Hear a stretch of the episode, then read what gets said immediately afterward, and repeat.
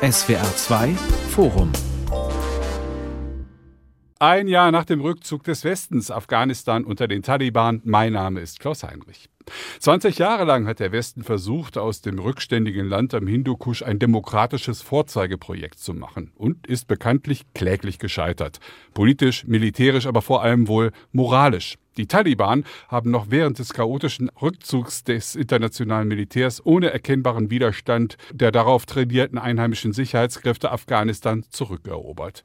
Wie geht es dem Land heute? Welche Lehren zieht Deutschland aus dem Bundeswehreinsatz? Darüber diskutiere ich in diesem SWR2-Forum mit Dr. Markus Keim von der Stiftung Wissenschaft und Politik in Berlin, mit Thomas Ruttig, Afghanistan Analyst Network in Berlin und Kabul und Yasamin Ulfat von der Universität Duisburg-Essen. Die Bundeswehr war im Juni 2021 nach knapp 20 Jahren aus Afghanistan abgezogen. Im August beteiligten sich nach der Machtübernahme der Taliban deutsche Soldaten dann noch einmal an der chaotischen Evakuierungsaktion vom Flughafen der Hauptstadt Kabul. Frau Ulfat, erinnern Sie sich noch an diese schrecklichen Bilder? Ja, ich denke, da, die sind allen wirklich noch im Gedächtnis. Die waren wirklich ganz furchtbare Bilder und auch wenn man damit gerechnet hat, dass eventuell es in Afghanistan nicht gut ausgehen wird, wenn die Truppen wieder abziehen, waren die Bilder doch relativ erschreckend. Also gerade diese Flugzeuge, die da mit jungen Männern auf den Flügeln gestartet sind, äh, das war wirklich ganz furchtbar. Kennen Sie Menschen, die damals fliehen wollten? Ja, tatsächlich hatten wir Kontakt mit Leuten, die auch regelmäßig dann angerufen haben und dann auch von Schüssen berichtet haben. Es war also ein riesiges Chaos. Die Menschen, die wir kennen, sind alle rausgekommen, Gott sei Dank. Aber es war damals auch tatsächlich mit einem deutschen Pass schwierig rauszukommen. Schon damals gab es schwere Vorwürfe gegen die Verantwortlichen in Deutschland und weiteren beteiligten Ländern, weil die afghanischen Ortskräfte beim Abzug der internationalen Truppen zunächst größtenteils zurückgelassen wurden. Mittlerweile sind wohl zwei Drittel von diesen Ortskräften in Sicherheit. Der Rest wartet noch darauf. Herr Keim, was passiert mit den Ortskräften und den gefährdeten Menschen, die nicht evakuiert werden konnten? Sind die jetzt aktuell gefährdet? Also sie sind seit einem Jahr gefährdet. Die Zahl sind ja, wie Sie sie genannt haben. Die Regierung Merkel hatte damals in Aussicht gestellt, dass 40.000 Ortskräfte plus Verwandte evakuiert werden würden. Nach meinem Sachstand sind knapp 22.000 Visa ausgegeben worden, also etwas mehr als die Hälfte. Aber nur ein Bruchteil oder ein geringerer Teil ist wirklich evakuiert worden. Und was wir feststellen, ist, dass die Evakuierung ähm, die ja in der Regel über Pakistan erfolgt. Es gibt ja keine Direktverbindung mehr von Deutschland, von Afghanistan nach Deutschland. Vielleicht nicht systematisch boykottiert wird, aber erschwert wird durch bürokratische Hemmnisse. Das heißt, Leute brauchen einen Pass, was für gerade für viele Frauen sehr schwierig ist, einen Pass zu erwerben von der neuen Regierung.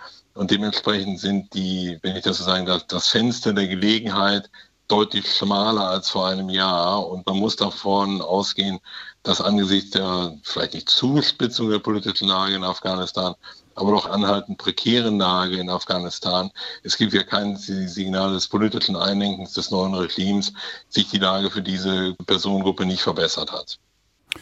Herr Ruttig, mittlerweile nehmen sich private Organisationen einer Luftbrücke an und helfen mit. Eigentlich eine klassisch staatliche Aufgabe. Hat die Regierung nicht genügend getan? Muss sie mehr tun? Kann man das feststellen? Ja, sie hat vor allen Dingen am Anfang nicht genügend getan. Das liegt an innenpolitischen Gründen.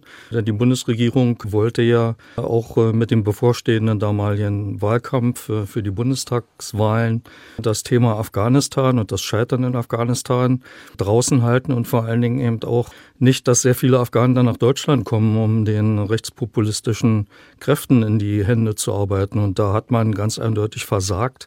Man hätte ja schon über Monate das vorbereiten können. Offenbar in manchen Ministerien wie dem Bundesinnenministerium ist das auch besser gelaufen. Die haben ihre afghanischen Ortskräfte des Polizeiprojekts, das waren nicht so viele, sehr schnell draußen gehabt.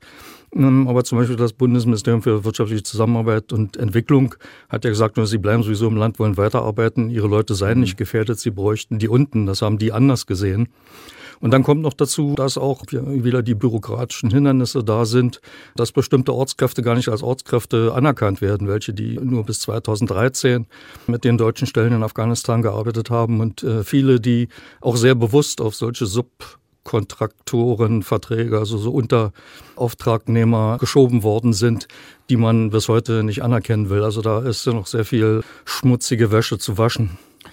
Ein Offizier des Kommandos Spezialkräfte berichtete kürzlich in der Süddeutschen Zeitung über den chaotischen Abzug der Bundeswehr aus Afghanistan. Es gab keine Evakuierungslisten vom Auswärtigen Amt. Ein CDU-Politiker berichtet in einer Talkshow über geplante KSK-Hubschraubereinsätze, die deshalb aus Sicherheitsgründen wiederum nicht stattfinden konnten. Am ersten Tag wurden ganze sieben Personen gerettet, weil die Massen nicht in den Flughafen reingelassen wurden vom amerikanischen Militär. Insgesamt konnten mittlerweile 5000 Menschen von der Bundeswehr gerettet werden werden, Frau Ulfert. Wenn man da so mal Bilanz zieht, wie beurteilen Sie das heute, was die Bundeswehr geleistet hat oder nicht geleistet hat? Haben Sie da das Gefühl, die Regierung war schlecht vorbereitet oder ist letztlich auch eine Fehlerkette seitens des Militärs der Bundeswehreinsätze? Also ich kann, glaube ich, nicht da ganz genau sagen, wer im Einzelnen schuld ist, aber ich denke generell, es war so eine Art Zusammenarbeit des Scheiterns. Äh, da sind einfach sehr viele Sachen schiefgelaufen. An welcher Stelle ganz genau ist, glaube ich, nachher schwer nachzuvollziehen. Aber mhm. insgesamt, glaube ich, hat das jeder gesehen, dass da alles nicht funktioniert hat von vorne bis hinten. Und gerade diese Maschinen, die mit sehr wenigen gefährdeten Personen dann wieder ausgeflogen sind, die waren eben eine große Tragödie und die haben auch viele Afghanen einfach nicht verstanden. Also da hat man viel darüber diskutiert. Ein Untersuchungsausschuss des Deutschen Bundestages soll ja klären, was damals schief äh, gelaufen ist. Herr Keim, haben Sie schon eine Meinung, äh, was dabei rauskommen kann, dass es sozusagen multiple Fehleranalysen gab, aber letztlich keinen richtig Verantwortlichen oder sowas? Also es gibt ja zwei Untersuchungsprojekte. Zum einen den von Ihnen ja. an, angesprochenen Untersuchungsausschuss, der ja etwa grob gesagt die letzten sechs Wochen, die letzten acht Wochen des Afghanistan-Einsatzes unter die Lupe nehmen wird. Also genau die Geschehnisse, die wir jetzt auch heute Nachmittag besprechen. Und darüber hinaus die sogenannte Enquete-Kommission, die den Bogen weiterspannt, letztlich die gesamten 20 Jahre des Afghanistan-Einsatzes Revue passieren lässt und fragt, welche Lehren daraus zu ziehen sind. Aber ich glaube, es gibt zwei Perspektiven, die das eine mit dem anderen verbinden, trotz des unterschiedlichen zeitlichen Zugriffs. Erstens, äh, und das wäre auch meine Antwort auf Ihre vorherige Frage, es gibt, glaube ich, wirklich eine fundamentale Fehleinschätzung zu dem, was in Afghanistan erreicht worden ist. Äh, und es springt, glaube ich, zu kurz, jetzt die Verantwortung nur bei der Bundeswehr abzulegen, sondern tatsächlich muss die Frage gestellt werden, wieso haben die politisch Verantwortlichen noch im Sommer 2020 nicht gesehen, was viele engere Beobachter gesehen haben, dass das afghanische Regierungssystem kurz vor einem Kollaps steht und vor allem insbesondere die Sicherheitskräfte ihre Loyalität einer anderen Seite zuwenden würden und das in wenigen Tagen oder nahezu Stunden. Und das ist die entscheidende Frage. Und damit verbunden die zweite Frage, die große Unklarheit, was denn eigentlich in Afghanistan erreicht werden soll. Wenn man die Mandate sich nochmal durchschaut über die vergangenen 20 Jahre, dann stellt man doch fest, dass immer wechselnde Prioritäten gegeben hat, wechselnde Argumente ins Feld geführt worden sind, weshalb die Bundeswehr in Afghanistan gewesen ist. Und letztlich drängt mhm. sich der Eindruck auf, dass doch kein kohärenter, letztlich strategischer Ansatz verfolgt worden ist über 20 Jahre. Über die Ziele, ob sie falsch oder richtig waren, reden wir gleich noch ausführlich. Jetzt nochmal zurück zu dem Thema des Untersuchungsausschusses. Da geht es tatsächlich um die Vorgänge vor einem Jahr. Herr Ruttig, Sie haben sich sehr kritisch auseinandergesetzt mit dem Auftrag und auch mit den Fragestellungen. Sie waren sehr skeptisch, dass da was Vernünftiges bei rauskommen kann. Welche Fragen glauben Sie denn werden nicht behandelt werden? Der Untersuchungsausschuss, wie Herr Keim schon gerade richtig gesagt hat, äh, befasst sich ja nur mit der letzten äh, Phase des Einsatzes in Afghanistan. Der war in der Tat skandalös. Die Bundeswehr hatte ja Evakuierungspläne seit April. Das hat zumindest der Spiegel berichtet, aber man wollte nicht evakuieren, weil man das Scheitern nicht ein gestehen wollte und weil man vor allen Dingen ja bis zum Schluss auch noch äh, weiter abgelehnte Asylbewerber aus Afghanistan dorthin abschieben wollte. Der letzte Flug war für den 4. August geplant. Da standen die Taliban schon kurz äh, vor Kabul. Man konnte das also sehen. Ich bezweifle auch, dass die Bundesregierung das nicht wusste. Sie wollte das nicht sehen und äh, Seehofer hat da seine Linie bis ganz zum Schluss durchgedrückt. Noch was kurz äh, zu den Bemerkungen zu den afghanischen Streitkräften und so. Also das hat sich schon seit langem abgezeichnet, dass natürlich das vom Westen äh, gestützte afghanische Regime auf tönernen Füßen stand. Der Taliban-Vormarsch war ja schon bis vor alle Provinzhauptstädte gediehen im Frühjahr. Dann fielen die äh, Distrikthauptstädte, dann fielen die Provinzhauptstädte. Wer das nicht sehen konnte, der müsste eigentlich den Optiker besuchen. Hm. Also insofern geht es wirklich darum, dass die Bundesregierung ja auch über Jahre und gerade auch im Kontext der Abschiebungen, da gab es die sogenannten abschiebungsrelevanten Sicherheitsberichte, die auch dann noch als Verschlusssache eingestuft wurden, damit man sich damit nicht kritisch auseinandersetzen konnte. Also man hat da rosa gefärbt über viele Jahre und das ist dann den Afghaninnen und Afghanen auf die Füße gefallen. Aber ich verstehe Sie richtig. Im Wesentlichen war es ein Fehler der Politik Ihrer Meinung nach, nicht unbedingt der Analyse der Experten. Naja, die Analyse wird ja auch in der Regierung gemacht. Die ja. hört sich die Experten an und dann muss man das offenbar abgleichen mit dem, was politisch gewollt ist. Und da waren über viele Jahre, das haben wir immer wieder äh, fühlen müssen, kritische Einschätzungen nicht gern gehört. Ja, aber die Frage, ob die Taliban das Land sofort übernehmen würden, worüber ja viele äh, überrascht waren, lässt doch darauf schließen, äh, dass es diese Analyse so gut dann doch nicht gegeben hat seitens der Sicherheitskreise, Herr Keim. Ja, ich finde, einen ganz entscheidenden Punkt hat Thomas Ruttig angesprochen in einem Halbsatz, in dem er davon gesprochen hat, dass bestimmte Analysen, die kritische Analysen eben nicht gehört werden sollten. Ich würde auch sagen, es hat durchaus kritische Analysen gegeben oder man könnte sagen nüchterne Analysen zu dem, was in Afghanistan erreicht werden sollte. Aber nach 20 Jahren eines solch langen Einsatzes, eines solch aufwendigen Einsatzes, in vielfacher Hinsicht aufwendig, ist es der Politik schwer gefallen, und man muss es ja wirklich in dieser allgemeinen formulieren, der Politik, weil über 20 Jahre ja sehr viele Parteien auch politisch daran beteiligt gewesen sind, eigentlich ein Scheitern einzugestehen. Und das hat eben die notwendigen Schritte unterlassen bleiben, die notwendig mhm. wären für eine Notsituation, wie wir sie dann im August letzten Jahres gesehen haben, Vorsorge zu treffen. Frau Ulfert lässt sich von dem, was wir gerade diskutiert haben, jetzt schon, bevor dieser Untersuchungsausschuss, der schon begonnen hat, aber noch nicht richtig in die Materie eingestiegen ist, etwas lernen für die Zukunft, was solche Einsätze angeht? Also ich finde, das Erste, was sich vielleicht lernen lässt, ist, dass man äh, schwierig Länder vergleichen kann, wahrscheinlich auch Einsätze vergleichen kann. Gerade Afghanistan mhm. ist ein ganz besonderer Fall und da hat in letzter Zeit äh, oder in den letzten Jahren immer so ein bisschen die Politik dominiert. Es ging wenig um das Reale vor Ort. Das Afghanistan war ein Ort, wo man gewinnen wollte, wo man gewinnen musste. Der ganze Einsatz ist eigentlich auf einer völlig falschen Prämisse gestartet. Ausschlaggebend war ja nicht das Leid der Afghanen, ausschlaggebend war nur nicht mal unbedingt die Herrschaft der Taliban, sondern tatsächlich war ausschlaggebend für diesen Einsatz ja der 11. September war und dass man Al-Qaida fangen ja. wollte und dass man Bin Laden zur Rechenschaft ziehen wollte. Also Dinge, die eigentlich nur zweitrangig mit Afghanistan etwas zu tun haben. Und dieser Fehler hat sich durchgezogen. Und ich hoffe halt, dass eine Enquete-Kommission da auch wirklich dann irgendwann mal den Finger in die Wunde legt und sagt, man braucht eigentlich gar nicht großartig drüber reden, war jetzt der Abzug falsch oder die Flüchtlingspolitik, da gab es auch viele Fehler. Aber der ganze Afghanistan-Einsatz ist, denke ich, von vornherein falsch geplant gewesen. Also und hat auf falschen Prämissen mhm. gefußt.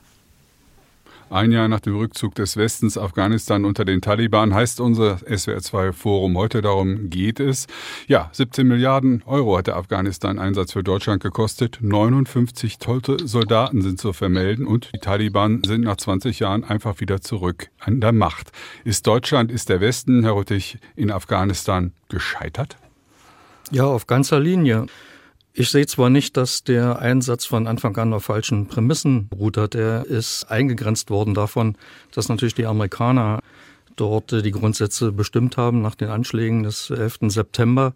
Ähm, aber es gab einen großen Spielraum, den hatte Deutschland und anfangs ja auch ausgenutzt mit der Ausrichtung der Bonner Afghanistan-Konferenz äh, Ende 2001, wo ein politischer Fahrplan des Übergangs zu gewählten und vor allen Dingen auch äh, funktionierenden Institutionen in Afghanistan gelegt worden ist. Dieser Plan war gar nicht so schlecht. Ähm, ich bin da vielleicht ein bisschen parteiisch, weil ich als damals als UN-Mitarbeiter daran äh, mitgearbeitet habe, aber ich habe es eben auch aus nächster Nähe gesehen. Vor allen Dingen auch, dass das mit den Wünschen eines Großteils der Menschen in Afghanistan zu tun hatte. Wir waren damals dort unten als UN-Mission, haben mit Vertretern des gesamten Spektrums der afghanischen Bevölkerung, äh, nicht bloß mit politisch aktiven Menschen geredet. Die haben sich gewünscht, endlich nach kommunistischen Regimen, nach islamistischen islamistischen Regime, nach dem Regime der Taliban dann zum Schluss endlich ihre eigenen Angelegenheiten wieder in die eigenen Hände äh, nehmen zu können. Also da war ein großes Tor offen für etwas, was eine afghanische Demokratie hätte werden können. Aber die Logik des Krieges äh, gegen den Terror hat dann die militärische Logik in den Vordergrund geschoben. Man musste dann aus amerikanischer Sicht auch die Taliban dafür bestrafen, dass sie Al-Qaida äh, bei sich beherbergt haben. Die Taliban haben ja die Anschläge nicht mitgeplant, haben davon auch nichts gewusst. Und das ist dann eine Schieflage geraten, dass man im Grunde gegen 2008, 2009, als äh, mit Obama noch ein neuer Kurs in Afghanistan möglich gewesen wäre, äh, sagen konnte, die Sache ist eigentlich durch.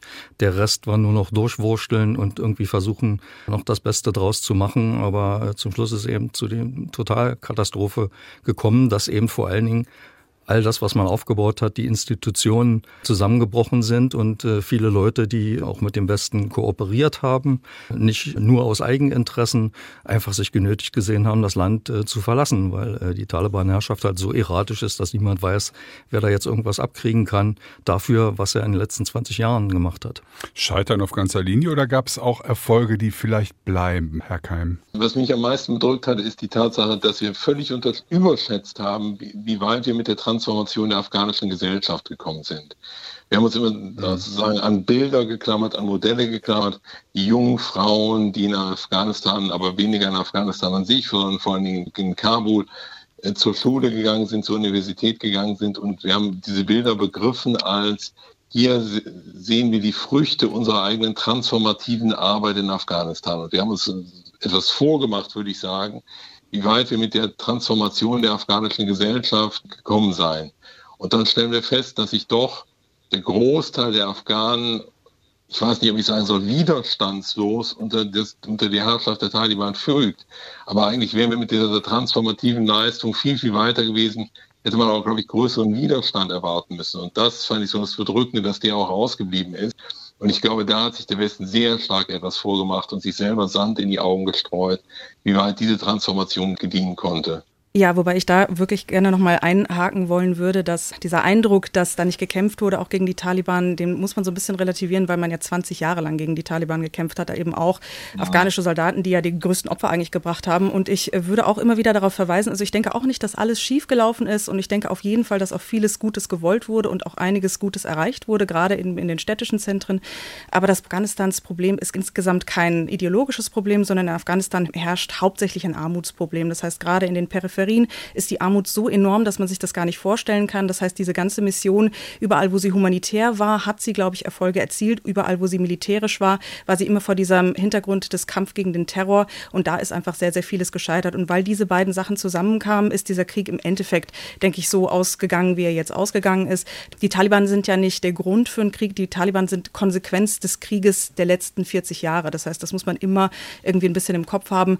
Und die sind ja nicht aus dem Nichts aufgetaucht. Und deswegen ist die die zu besiegen bedeutet nicht, gegen die zu kämpfen und dann irgendwann die Führer zu töten, sondern die zu besiegen bedeutet, das Land irgendwie auf, auf Vordermann zu bringen und die Armut zu bekämpfen. Und dann werden die Taliban und deren Ideologien langsam, äh, ich sage es ein bisschen vereinfacht, aber langsam von alleine zurückgehen. Ne? Das ist natürlich auch noch ein bisschen komplizierter, aber das ist, denke ich, die Lösung im Endeffekt, so einfach das jetzt klingt. Dem kann ich eigentlich nur zustimmen. Die Frage des angeblichen Nichtskämpfens, äh, richtig, da ist natürlich lange gekämpft worden. Und dann ist den afghanischen Soldaten und Polizisten die Loyalität gekündigt worden. Und zwar durch das Doha-Abkommen äh, Februar 2020 äh, zwischen den USA und Taliban unter Ausschluss der afghanischen Regierung. Und dann, und das ist der wichtigste Punkt, mit der Ankündigung des äh, Truppenabzuges, den ja alle anderen Länder folgen müssten, wenn die Amerikaner abziehen, weil man es sonst logistisch nicht durchgehalten hatte. Damit wurde nicht nur den afghanischen Soldaten und Polizisten, sondern auch der afghanischen Bevölkerung signalisiert, wir gehen. Denn es war mhm. auch klar, es würde keinen Friedensvertrag geben und es würde keinen Vertrag über die über eine Machtteilung geben, was ja eigentlich äh, angestrebt worden war, sodass man noch einen geordneten Übergang hingekriegt hätte. Dann hat man den Taliban einfach das Tor aufgemacht. Wer dann noch weiterkämpft, wäre im Grunde ein Selbstmörder gewesen. Eine Ursache für den Fehlschlag in Afghanistan ist laut dem Vorsitzenden der Enquete-Kommission Müller von der SPD, dass der Auftrag des Einsatzes nicht klar gewesen sei oder sich ständig geändert habe, hat er gesagt. Es sei ein Riesenproblem gewesen, dass wir jenseits der Städte die Bevölkerung gar nicht erreicht haben. Herr Keim, ist das in der Analyse der springende Punkt, warum dieser Auftrag von vornherein zum Scheitern verurteilt war? Nun ja, es ist zumindest schwer gefallen, der deutschen Politik eine kohärente Strategie über 20 Jahre zu entwickeln. Von daher ist es eigentlich auch gar nicht zutreffend, auch wenn ich es selber eben so verwendet habe, den Begriff von einem 20 Jahre andauernden Einsatz zu sprechen, weil er suggeriert so ein bisschen, als wäre das eine, eine geschlossene, in sich abgetrennte, kohärente Einheit, die 20 Jahre. Und wir stellen ja gerade fest, das ist eben nicht gewesen. Wir haben eben wechselnde Ziele mit unterschiedlichen Priorisierungen. Es war zu Anfang an, das ist ja gerade schon angesprochen worden, vor allen Dingen der Auslöser war Solidarisierung mit den USA. Nach den Anschlägen vom 11. September, also der Zündfunke, der den Einsatz ausgelöst hat, hat eigentlich gar nichts im Kern was mit Afghanistan zu tun, sondern eher um transatlantische Solidarität. Dann ging es um Terrorbekämpfung, dann ging es um Sicherheitsaufbau, dann ging es um die Transformation der afghanischen Gesellschaft und die Aufbau eines selbsttragenden politischen Systems. Und das alles wurde einem Bundeswehreinsatz aufgebürdet. Natürlich ist es völlig wichtig, dass der Einsatz viel weiter gegriffen hat und viele andere Elemente dort verbunden gewesen sind, aber natürlich im Mittelpunkt stand vor allem der Bundeswehreinsatz. Und da stellen wir fest, dass eben die Bundeswehr in weiten Teilen für diese Funktion nicht geeignet war oder noch nicht geeignet war gewesen ist, zu dem Zeitpunkt, wo sie mit dieser Aufgabe konfrontiert gewesen ist. Und zum Zweiten tatsächlich bestimmte Ziele militärisch gar nicht durchgesetzt werden konnten. Und so entsteht der Eindruck doch eines gewissen Flickenteppichs der deutschen Afghanistan-Politik. Man könnte es auch weiterspannen, eines westlichen Fleckenteppiches, weil der mhm. deutsche Einsatz ja eingebettet gewesen ist in die NATO. Und das, was ich gerade zum deutschen Einsatz gesagt habe, könnte man gleichermaßen über den NATO-Einsatz an sich sagen, wenn man sich die 20 Jahre nochmal vor Augen führt. Waren es die falschen Ziele, Frau Ulfat? Es ging ja anfangs tatsächlich um die Terrorbekämpfung, Al-Qaida. Dann kamen Ziele hinzu oder wurden später dazu gesagt, wenn man schon in Afghanistan ist, dann machen wir aus diesem Land eine Demokratie, wir fördern die Frauen, wir machen Entwicklungshilfe. Waren das von vornherein realistische Ziele oder äh, war das letztlich mit einem Grund, dass keine vernünftige Strategie entwickelt werden konnte, weil diese Ziele einfach nicht realistisch waren? Also das denke ich auf jeden Fall. Ich denke, das ist das hauptsächliche Problem gewesen. Im Englischen nennt man das, glaube ich, auch Mission Creep. Also das heißt, ja. wenn sich die Ziele einfach immer ändern, das heißt, dann kann man sie auch nie wirklich erreichen. Ja. Ganz zu Anfang war auch noch gar nicht genau klar, wer sind jetzt eigentlich die Gegner in diesem Krieg? Na, ist es Al-Qaida? Sind die überhaupt noch da? Die Tatsache, dass man Osama bin Laden dann im Endeffekt auch in Pakistan gefunden hat, ist, denke ich, wirklich auch nur so eine, ein bisschen so eine Ironie dieses ganzen Krieges, dass das Ganze ganz anders anfing. Dieser humanitäre Ansatz zu sagen, okay, wir bauen hier was auf, der war auf jeden Fall richtig, aber den kann man natürlich auch viele Fehler machen und die wurden gemacht. Es wurde Kabul aufgebaut, auch relativ schön. Es wurde ein System erstellt, wo Korruption geblüht ist. Eigentlich ein System, was für Korruption eigentlich gemacht war, weil man sehr viel darauf gesetzt hat, Gelder halt eben ins Land zu pumpen, die dieses Land auch gar nicht absorbieren konnte, so wie es aufgebaut war zu dem Zeitpunkt. Das heißt also, da kommen ganz viele Sachen zusammen, aber ich denke auch ursächlich, wenn man so runterbrechen wollen würde, auf einen Grund, was natürlich eigentlich unsinnig ist, aber wenn man es denn machen wollen würde, der Einfachheit halber, würde ich sagen, ist dieses Mission Creep, dieses ständige Verändern der, der Mission Mission und des Ziels, wie Herr Kam ja auch schon sagte, das ist ja eigentlich gar nicht wirklich ein Einsatz gewesen. Das ist das Grundproblem. Also damit steht und fällt alles. Also ich stimme damit eigentlich überhaupt nicht überein, denn ich finde, die Ziele waren realistisch, weil sie nämlich über die Bonner Konferenz tatsächlich aus Afghanistan kamen. Wir haben ja nicht irgendwie einen Plan bei der UNO erarbeitet, den wir uns selber ausgedacht haben, sondern der ist nach intensiven Konsultationen mit allen Sektoren der afghanischen Bevölkerung entstanden. Und es war klar, dass nach diesen Unterdrückungsregimen, die es da schon seit 20 Jahren gegeben hatte, jetzt ein Aufbau in Richtung Demokratie geben musste. Das wollten die Leute auch. Der entscheidende Fehler war dann, dass die militärische Logik Oberhand äh, gewonnen hat, dass sich auf der westlichen Seite man mit Akteuren in Afghanistan verbündet hat, diesen berühmten Warlords, die selber in Menschenrechtsverletzungen und Kriegsverbrechen, und zwar massivster Art und Weise in den vorhergehenden Kriegen verbunden waren. Mit denen wollte man die immer äh, stärker werdenden, dann wieder stärker werdenden Taliban bekämpfen, während man eine Regierung äh, gestützt hat, die man selber handverlesen hat und die unter den offenen Augen des westlichen Militärs und der westlichen Diplomaten Drogen gehandelt haben, in ihren in geheimen Gefängnissen gefoltert haben. Da gab es schon, ich glaube 2004 oder 2005 Aussagen im kanadischen Parlament dazu, aber das wollte man alles nicht hören. Und dann ist die Sache völlig in die falsche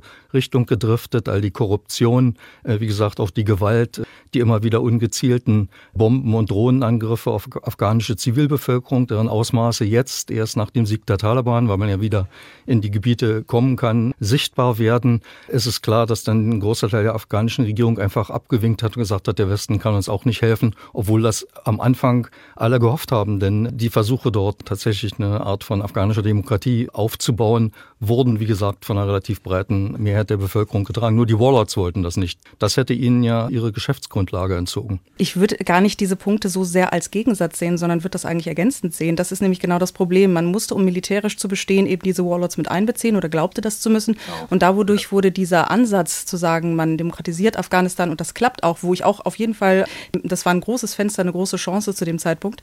Nur durch diese Konzentration auf dieses Militärische und auf dieses Krieg gegen den Terror-Narrativ, dadurch ist das Ganze halt eben ähm, mehr oder weniger zerschossen worden im wahrsten Sinne des Wortes. Also ich würde diese Punkte gar nicht von Herrn Ruttig gerade, da stimme ich absolut überein, ich würde das gar nicht unbedingt als Gegensatz zu dem sehen, was, was äh, ich gerade gesagt hatte.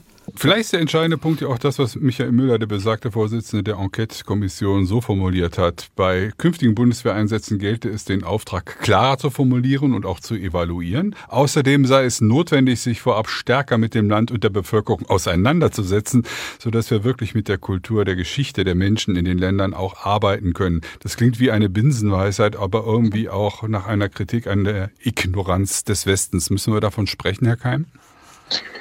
Ach, ich weiß es nicht. Ich würde Ihnen zustimmen, dass es natürlich so ein bisschen aus dem Schatz, aus dem Poesiealbum der Diplomatie genommen klingt. Das sind so Sätze, die stimmen natürlich, aber sie sind insofern ja unrealistisch, wenn man mal Revue passieren lässt. Die Geschichte der deutschen Auslandseinsätze der letzten 20 Jahre ein Kontinuum ist, dass sie unter hohem Zeitdruck, unter großem politischen Druck, Erwartungsdruck gerade westlicher Verbündeter erfolgt sind. In, konkret in Afghanistan der USA. Man könnte daneben legen Mali mit dem Erwartungsdruck der französischen Seite. Anders formuliert, das, was ich hundertprozentig teilen würde, nämlich dass man sich erst einmal mit dem Land vertraut macht, mit den Akteuren vertraut macht, mit den Konfliktstrukturen vertraut macht, das ist alles Wohlfall und durchaus zutreffend. Aber dafür ist in der politischen Wirklichkeit häufig keine Gelegenheit. Da wird erwartet und dann geht es in der Regel nicht um das Land, ein spezifisches Konfliktgebiet, sondern da wird ein Beitrag erwartet. So war ja bei Afghanistan gleichermaßen. Und dann befindet sich die Bundeswehr auf einmal in Afghanistan und muss sich sukzessive mit diesem Land auseinandersetzen. Also ich glaube, da muss man realistisch sein. Wenn wir davon ausgehen, dass es in Zukunft doch mal Auslandseinsätze geben sollte, dahinter kann man durchaus Fragezeichen machen. Und ich glaube, dann wird die Konstellation wahrscheinlich sehr ähnlich sein. Durch die Großwetterlage in Europa mit dem Ukraine-Krieg verändern sich ja auch die Anforderungen an die deutsche Bundeswehr. Ist, äh, Absolut. ist das der letzte große Auslandseinsatz vielleicht schon gewesen in Afghanistan? Wir, wir, können natürlich nicht in die Zukunft schauen, aber ich glaube, ich würde Ihnen da absolut zustimmen wollen, dass mit dem 15. August letzten Jahres, mit dem Fall von Kabul, kurz gesagt die Epoche großformatiger Auslandseinsätze des Westens wie wir sie in den letzten 25 Jahren gehabt haben, mehr oder minder an ein Ende gekommen ist. Wir wissen natürlich nicht, was in fünf oder in acht Jahren passieren wird. Aber angesichts doch der Ernüchterung, der Unzufriedenheit über das, was in Afghanistan erreicht worden ist, genau worüber wir eben gesprochen haben, ähm, ist doch, glaube ich, der Appetit, sich auf, solches, auf ein solches Unterfangen einzulassen, doch sehr überschaubar in allen westlichen Hauptstädten.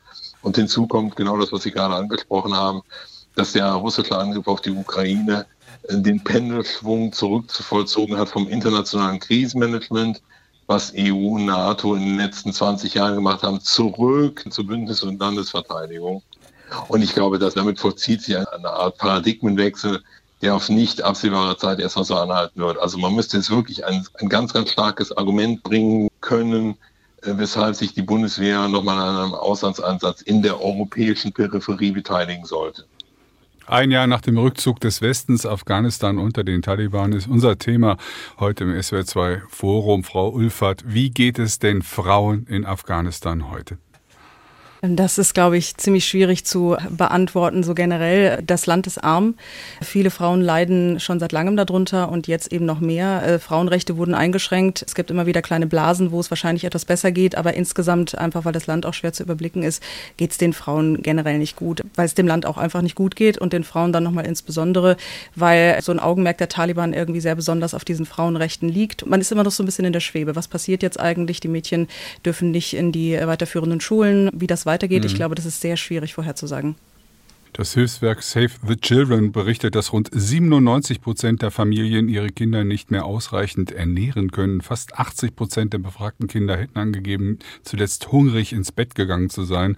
Droht das Land endgültig zu verarmen, vor allen Dingen seit die Taliban wieder an der Macht sind und nur bedingt ausländische Hilfe in das Land reinkommt?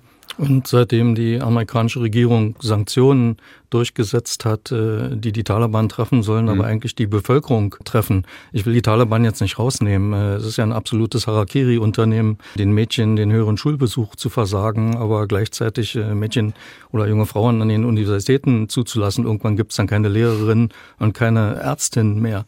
Die Armut ist das allergrößte Problem, aber das Problem ist auch, dass durch die besagten Sanktionen jetzt nur humanitäre Hilfe geleistet werden kann also auf akute Krisen reagiert werden kann, während man aus dieser Misere nur rauskommen kann, wenn man langfristige Entwicklungsarbeit macht. Dieser Frage müssen sich die westlichen Regierungen stellen, auch die, die den Einsatz sozusagen gegen die Wand gefahren haben, ob man die Bevölkerung Afghanistans den Preis zahlen lassen möchte dafür, dass man selber versagt hat und den Taliban Tür und Tor geöffnet hat. Sind Sanktionen klug, Herr Keim? Ach, das ist eine schwierige Frage, die ja immer sehr kontextabhängig ist. Aber die EU, da ist es ja am plastischsten, hat sich festgelegt, dass sie ihre Hilfe oder auch schon die Frage, welchen Umgang sie mit den Taliban pflegen würde, an bestimmte Bedingungen gekoppelt hat, die sie im vergangenen Jahr sehr klar benannt hat.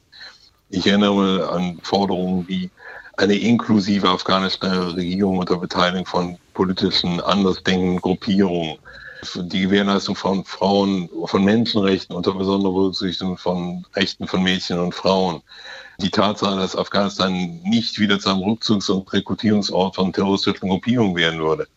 Also sagen, umgekehrt formuliert, die Taliban wissen genau, was sie zu tun haben, um internationale Hilfe konkret der EU zu bekommen. Aber, und das ist der bedrückende Befund nach einem Jahr, dieser Hebel hat sich als nicht wirksam äh, herausgestellt. Das muss man sagen. Und da bin ich mhm. ganz bei Thomas Ruttig. Den Preis dafür zahlt die afghanische Bevölkerung.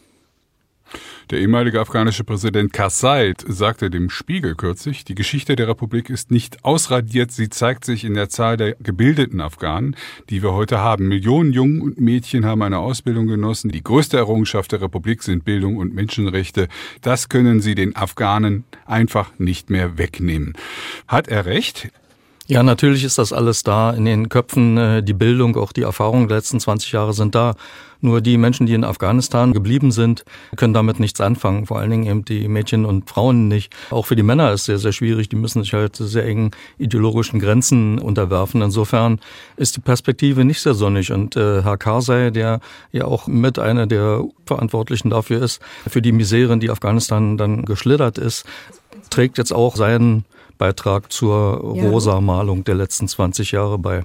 Also ich ähm, versuche ja auch immer generell alles positiv zu sehen. Von daher kann ich sagen, das, ist, das stimmt natürlich. Ne? Allein schon, dass viele Mädchen und Frauen einfach auch gesehen haben, was möglich ist. Ich denke auch tatsächlich, dass die Taliban das nicht so stark zurückdrängen können. Vielleicht auch gar nicht so stark zurückdrängen wollen in allen Bereichen. Das weiß ich nicht genau. Aber auch die Männer der Gesellschaft haben gesehen, dass die gesamte Gesellschaft ja davon profitiert, wenn Frauen gebildet sind, wenn Frauen mithelfen. Im Prinzip ist diese Politik des Frauen zu Hause lassens, ja, ist, man schneidet sich ja selbst ins Fleisch. Und ich denke, da ist eine Vision so ein bisschen entstanden entstanden, die vielleicht auch weitertragen kann, aber die darf man natürlich jetzt nicht verdorren lassen. Und das geht natürlich innerhalb weniger Jahre. Bleiben dann die Mädchen aus, die jetzt zwar noch äh, studieren dürfen, auf die Universität dürfen sie gehen, sie dürfen aber nicht mehr die Highschool machen quasi. Das heißt, irgendwann bleibt dann auch der Nachwuchs an den Universitäten aus. Das heißt also, das kann man positiv sehen, aber lange hält das auch nicht vor. Aber was ist mit denen, die jetzt ausgebildet wurden in den letzten 20 Jahren, die tatsächlich eine akademische Ausbildung haben oder eine Fachausbildung? Haben die auch eine Perspektive unter den Taliban oder wird ihnen die genommen? Kommt so ein bisschen auf die, die Berufswahl an. Also im medizinischen Sektor können die weiterhin arbeiten und tun es auch und sind auch wirklich essentiell und auch sehr gewertschätzt. Es gab viele Frauen, die auch Journalistinnen geworden sind. Da wird es ein bisschen schwierig, weil gerade Journalismus äh, leidet aber ja momentan ohnehin unter dieser Taliban-Herrschaft. Und da ist es für Frauen dann nochmal ein bisschen schwieriger. Da, glaube ich, muss man sehen, wie sich das alles jetzt äh, ausläuft. Aber ansonsten Handel treiben können Frauen auch und werden wahrscheinlich da sich auch weiterhin durchsetzen. Aber den größten Impact haben sie, glaube ich, im Medizin medizinischen Bereich. Da werden sie auch weiterhin tätig sein dürfen. Das haben die Taliban, glaube ich, mittlerweile verstanden. Der Auslöser für den internationalen Einsatz in Afghanistan war 9-11. Al-Qaida hat von Afghanistan aus diesen Terroranschlag äh, organisiert in New York. Jetzt haben wir wieder ein Terrorismusproblem, sagt zumindest der ehemalige Vizeverteidigungsminister Tamim Assay. Die Taliban behandeln Terrorgruppe wie Gäste, mit Ausnahme des IS. Werden sich die Amerikaner das näher anschauen? Sie haben ja schon zugeschlagen mit der Tötung von Ayman al-Sawari, Herr Keim. Äh, droht Afghanistan sozusagen wieder zu einem Terrornest zu werden und wird das wieder zu Konsequenzen führen, wie wir sie vor 20 Jahren möglicherweise schon mal erlebt haben? Das vermag ich nicht zu beurteilen, aber ich glaube, wir haben jetzt aufgrund des Drohnenangriffs der USA in Kabul vor, vor drei Wochen oder zwei Wochen gesehen, was die USA jetzt meinen unter Joe Biden mit dieser neuen Antiterrorpolitik, die sie im Kontext ihres eigenen Abzugs aus Afghanistan verkündet haben. Der amerikanische Präsident hat ja in etwa gesagt, ich zitiere ihn nur so aus dem Kopf, Wir sind nach wie vor daran interessiert, Terrorismus rund um den Globus zu bekämpfen. Aber wir haben auf absehbare Zeit andere Prioritäten im indopazifischen Raum. Das ist vor allen Dingen die systemische Auseinandersetzung mit China. Und vor diesem Hintergrund würde ein weiteres Vorgehen gegen die terroristischen Gruppierungen dschihadistischer Provenienz einen solch massiven Militäreinsatz nicht weiter rechtfertigen. Also er hat sich nicht von der Herausforderung abgewendet, sondern eher von, dem, von der bisherigen amerikanischen Politik. Und was das genau heißen würde, darüber konnten wir ein Jahr eigentlich nur etwas rätseln. Aber jetzt haben wir es gesehen. Es geht eben um Drohnenangriffe. Es geht um eine nachrichtendienstliche weitere Präsenz in Afghanistan. Ich würde davon ausgehen, dass sie sich auch vorbehalten, äh, gegebenenfalls Luftangriffe von amerikanischen Flugzeugträgern auf afghanische Ziele zu fliegen und anderes mehr. Also das, man kann das so schlecht übersetzen, was die Amerikaner immer nennen, eine Strategie over the horizon, also nicht unmittelbar vor Ort, sondern etwas nachgelagert. Und ich bin sicher, dass die amerikanischen Geheimdienste wie die Militärs in dieser Hinsicht auch ein weiteres Augenmerk auf Afghanistan haben werden, vor allen Dingen auf den Islamischen Staat, vielleicht weniger auf Al-Qaida in den nächsten Monaten. Wird Afghanistan wieder ein Heimatort für international agierenden Terrorismus? Nein, ich gehe nicht davon aus. Al-Qaida und der Islamische Staat sind ja inzwischen weltweite Netzwerke und die haben woanders viel stärkere Basen, von denen sie agieren. Die brauchen Afghanistan nicht mehr. Die Taliban brauchen die auch nicht. Den IS bekämpfen sie sowieso. Die Terrorgefahr in Afghanistan ist vor allen Dingen für die Menschen in Afghanistan. Und die geht dann von dem örtlichen Ableger des IS aus, der vor allen Dingen die ja. große schiitische Minderheit, auch andere Minderheiten ja. bekämpft. Wie kann man mit der Taliban-Regierung vernünftigerweise umgehen? Wir haben Sanktionen, wir haben die Drohung damit, äh, wenn terroristische Aktionen sind, dort einzugreifen. Aber es gibt auch immer wieder humanitäre Situationen, wie kürzlich das Erdbeben oder die allgemeine ökonomische Situation, die doch die Frage offen lassen, ob die internationale Staatengemeinschaft nicht doch weiterhelfen muss. Frau Ulfahrt, fangen wir mal bei Ihnen an. Wie soll man umgehen mit den Taliban unter diesen Problemlagen? Solche humanitären Zusammenarbeiten, die funktionieren bis zu einem gewissen Grad. Also da gibt es Möglichkeiten und Wege, äh, wo die Taliban dann auch kooperieren. Was jetzt die Zukunft angeht, man muss so ein bisschen zurückschauen und sagen, wir haben in 20 Jahren das nicht geschafft, mit militärischer Gewalt die Taliban komplett zu unterdrücken. Wir werden jetzt nicht durch Sanktionen schaffen, die irgendwie wieder aus, aus der Position zu verjagen, die sie jetzt innehaben. Das heißt, glaube ich, da muss man realistisch sein. Das heißt, bis zum gewissen Grad muss man mit ihnen verhandeln. Was mich in gewisser Weise positiv gestimmt hat, war, dass ich ein Interview gehört habe, jetzt vor ein paar Tagen, der Verteidigungsminister Mullah Yaqub NPR gegeben hat. Und da sagte er halt eben, es wäre sehr, sehr wichtig, weiterhin für die Taliban-Regierung auch von den USA anerkannt zu werden was für mich heißt, es gibt eine Öffnung. Also es ist nicht so, dass die Taliban sich komplett abschotten und sagen, wir haben mit dem Rest der Welt abgeschlossen, wir, wir brechen hier ab und das war's jetzt, sondern die haben weiterhin diesen, diesen Willen nach außen, die haben den Willen anerkannt zu werden. Und solange es diesen Willen gibt, wird nicht alles glatt laufen, aber es gibt dann einen Weg rein. Und ähm, wie genau man den jetzt nutzen kann, ich denke, so ein bisschen haben wir es schon gesehen in der Vergangenheit, dass es da Möglichkeiten gibt, auch zu helfen. Und äh, über Hilfe werden sich die Taliban wahrscheinlich am allerwenigsten beschweren. Und auch jetzt bei der Drohnentötung von Zawahiri hat man ja gesehen, dass der Kommentar der Taliban dazu, die Pressemeldung war ja, die war ja seltsam. Also da hieß es dann, gut, wenn die Amerikaner das nochmal machen würden, müssten sie mit den Konsequenzen rechnen. Das hört sich für mich auch nicht mehr so nach alter Taliban-Rhetorik an, die doch ein bisschen martialischer war. Von daher, man wird es sehen im Endeffekt. Kooperation mit den Taliban. Herr Keim, ist das möglich? Ist das sinnvoll? Ich würde so ein bisschen äh, abschlichten wollen, was möglich ist und was im Interesse des Westens liegt. Ich glaube, der entscheidende Punkt aus einer westlichen Perspektive ist, dass Afghanistan nicht wieder zu einem Rückzug für transnationalen Terrorismus wird.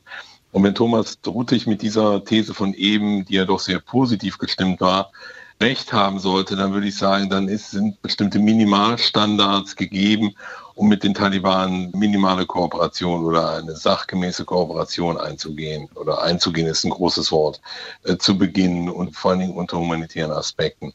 Und ich glaube, bei der Transformation oder anders gesagt, bei der Einflussnahme auf das politische System von außen, da würde ich die Skepsis, die gerade zum Ausdruck gebracht worden ist, glaube ich, absolut teilen. Ähm, ich glaube, wir haben einmal geglaubt, wir könnten Einfluss nehmen auf das politische System dauerhaft Afghanistans, sind damit weitgehend gescheitert. Ich glaube, diesen Fehler sollten wir kein zweites Mal machen.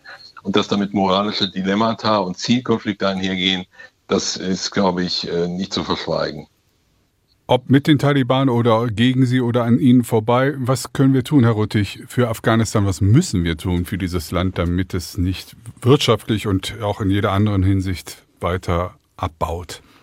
Die westlichen Regierungen mit ihrem Scheitern in Afghanistan haben eine Wiedergutmachungspflicht in meinen Augen. Und deswegen dürfen sie die afghanische Bevölkerung nicht in der jetzigen Situation äh, hängen lassen, vor allen Dingen eben in dieser wirklich äh, schlimmen Armutssituation. Und wie Frau Ulfert bereits gesagt hat, äh, läuft ja bereits eine gewisse Kooperation und Koordination zwischen den regierenden Taliban, UN-Hilfswerken, Nichtregierungsorganisationen in Afghanistan, zum Teil auch konstruktiv, teilweise äh, schwierig. Die Taliban sind schon äh, auch Control-Freaks und wollen sich in viele Sachen einmischen. Aber sie wissen, dass genau die Gelder, um die sie ja ringen, also die eingefrorenen 9 Milliarden US-Dollar an afghanischen Staatsguthaben, nur rankommen, wenn sie auch mitspielen, politisch mitspielen. Und das äh, sind dann eben Fragen von Frauenrechten, von Zugang zu Bildung und so weiter. Und die Amerikaner haben ja zugelassen, dass bestimmte Gelder freigegeben werden, die jetzt über die UNO verteilt werden. Also da hat man auch einen Hebel einzuwirken. Aber man soll es eben auch nicht zu platt machen oder den Taliban jetzt irgendwie erzählen wollen, was sie machen sollen, sondern vor allen Dingen mit der afghanischen Bevölkerung arbeiten mhm. und ihr zu helfen, sich gegenüber den Taliban selbst bewusst auch artikulieren zu können und da den Rahmen mit den Ellbogen wieder ein bisschen zu erweitern. Aufbauhilfe für Afghanistan an den Taliban vorbei. Herr Frau Ulfert, kann das klappen? Bis zu einem gewissen Grade glaube ich schon. Das äh, funktioniert ja auch derzeit. Also soweit ich weiß, ist auch das Internationale Rote Kreuz relativ gut dort äh, vernetzt und, und tut auch viel. Ich denke, auch die letzten Monate hätten wahrscheinlich äh, noch viel, viel schlimmere Konsequenzen gehabt für die afghanische Bevölkerung, wenn nicht so viel humanitäre Hilfe passiert wäre, um eben auch an den Taliban vorbei, weil wir sie nicht anerkennen irgendwie als, als legitime Regierung. So werden sie auch nicht genannt, auch wenn sie sich selber so sehen. Es ist aber, es ist ein langer Weg. Also da gibt es keine kurzen Lösungen. Wie das genau aussehen kann jetzt in Zukunft, das weiß ich, da bin ich tatsächlich überfragt aber man darf halt nicht wegschauen. Also das ist, glaube ich, das eine, die eine Sache, die man nicht darf, nicht wegschauen, immer wieder hinschauen und äh, die Hilfe nicht versiegen lassen. Die Kommunikationskanäle müssen offen bleiben, aber soweit ich das sehe, sind die auch offen. Also ähm, deswegen bin ich da, ich sag mal, mhm. vorsichtig optimistisch. Blick in die Glaskugel als Schlussrunde. Herr Keim, fangen wir mit Ihnen an. Wo steht das Land Afghanistan in zehn Jahren? Wo das Land selber stehen wird, vermag ich nicht zu beurteilen. Da traue ich mir kein Urteil zu. Ich glaube nur, wir stellen fest, dass sich eine Tendenz verfestigen wird und dann weiter ausentwickeln wird, die wir seit einem Jahr sehen. Vor einem Jahr haben wir noch äh, vernommen aus vielen westlichen Hauptstädten, man werde Afghanistan nicht vergessen. Afghanistan werde weiterhin eine Priorität westlicher Politik bleiben. Vor allem werde man die afghanische Bevölkerung nicht vergessen. Und ich glaube, das hat sich nicht bewahrheitet. Afghanistan ist von der Aufmerksamkeitsagenda der internationalen Gemeinschaft weitgehend hinten runtergefallen. Nicht zuletzt aufgrund von anderen Krisen und Konflikten, Stichwort russischer Angriff auf die Ukraine. Und ich befürchte, dass uns das Schicksal der afghanischen Bevölkerung, auch die Entwicklung des politischen Systems, sollte es jetzt nicht wieder einen externen Schock im Sinne von Terrorangriffen geben, wahrscheinlich in wenigen Jahren nur noch peripher interessieren wird. Was ich sagen würde, ist, dass wir auf eine Weile uns äh, und leider auch die Menschen in Afghanistan mit einem Taliban-Regime abfinden müssen oder uns darauf einrichten müssen, nicht darin einrichten. Das müssen viele Afghanen wahrscheinlich. Denn es gibt keine politischen Alternativen und das Teil des Scheiterns des Westens, dass halt die Institutionen, aus denen politische Alternativen hätten kommen können, aus einem äh, ordentlich gewählten Parlament gewählt war es, aber eben nicht ordentlich, sondern extrem äh, manipuliert. Zivilgesellschaft abhängig gemacht von äh, externen finanziellen Zuflüssen ist auch weitgehend zerfallen. Meine Hoffnung ist das, was so traditionelle afghanische Zivilgesellschaft genannt wird, äh, Dorfräte, auch äh, Überbleibsel von humanitären im Bildungsbereich arbeitenden äh, kleinen Organisationen, Vereinen dort, die tatsächlich Spielräume für die afghanische Bevölkerung vergrößern können, vor allen Dingen was eben das zentrale Thema der Bildung angeht. Ich denke, dass das Einzige, was man prognostizieren kann, ist, dass Armut und äh, mangelnde medizinische Versorgung wahrscheinlich auch noch in zehn Jahren ein großes Thema sein werden und das langfristig angegangen werden muss. Alles andere, denke ich, kann man nicht sagen. Die Taliban sind weiterhin auch eine undurchsichtige Gruppierung. Die haben sich auch darauf trainiert, undurchsichtig zu sein. Dadurch konnten sie überleben. Das heißt, in die Strukturen, das ist einfach unehrlich, wenn man sagt, ich kann da reingucken, ich kann prognostizieren, was da passieren wird. Deswegen in zehn Jahren äh, keiner weiß es. Ich erinnere mich nur daran, dass es viel äh, britische Literatur über Afghanistan aus dem 19. Jahrhundert Jahrhundert gibt, wo immer wieder gesagt wurde, denken Sie daran, wir werden auch in 100 Jahren noch über Afghanistan sprechen. Und das ist vielleicht die einzige Prognose, die man für in zehn Jahren geben kann. Ich denke, wir werden auch in zehn Jahren leider noch über Afghanistan sprechen müssen. Und leider bin ich da ein bisschen pessimistisch, wahrscheinlich auch nicht zu positiv. Sie hörten ein SWR2 Forum zum Thema Ein Jahr nach dem Rückzug des Westens Afghanistan unter den Taliban. Es diskutierten Dr. Markus Keim von der Stiftung Wissenschaft und Politik, Thomas Rüttig vom Afghanistan Analysts Network in Berlin und Kabul und Yasamin Ulfat von der Universität Duisburg-Essen. Mein Name ist Klaus Heinrich.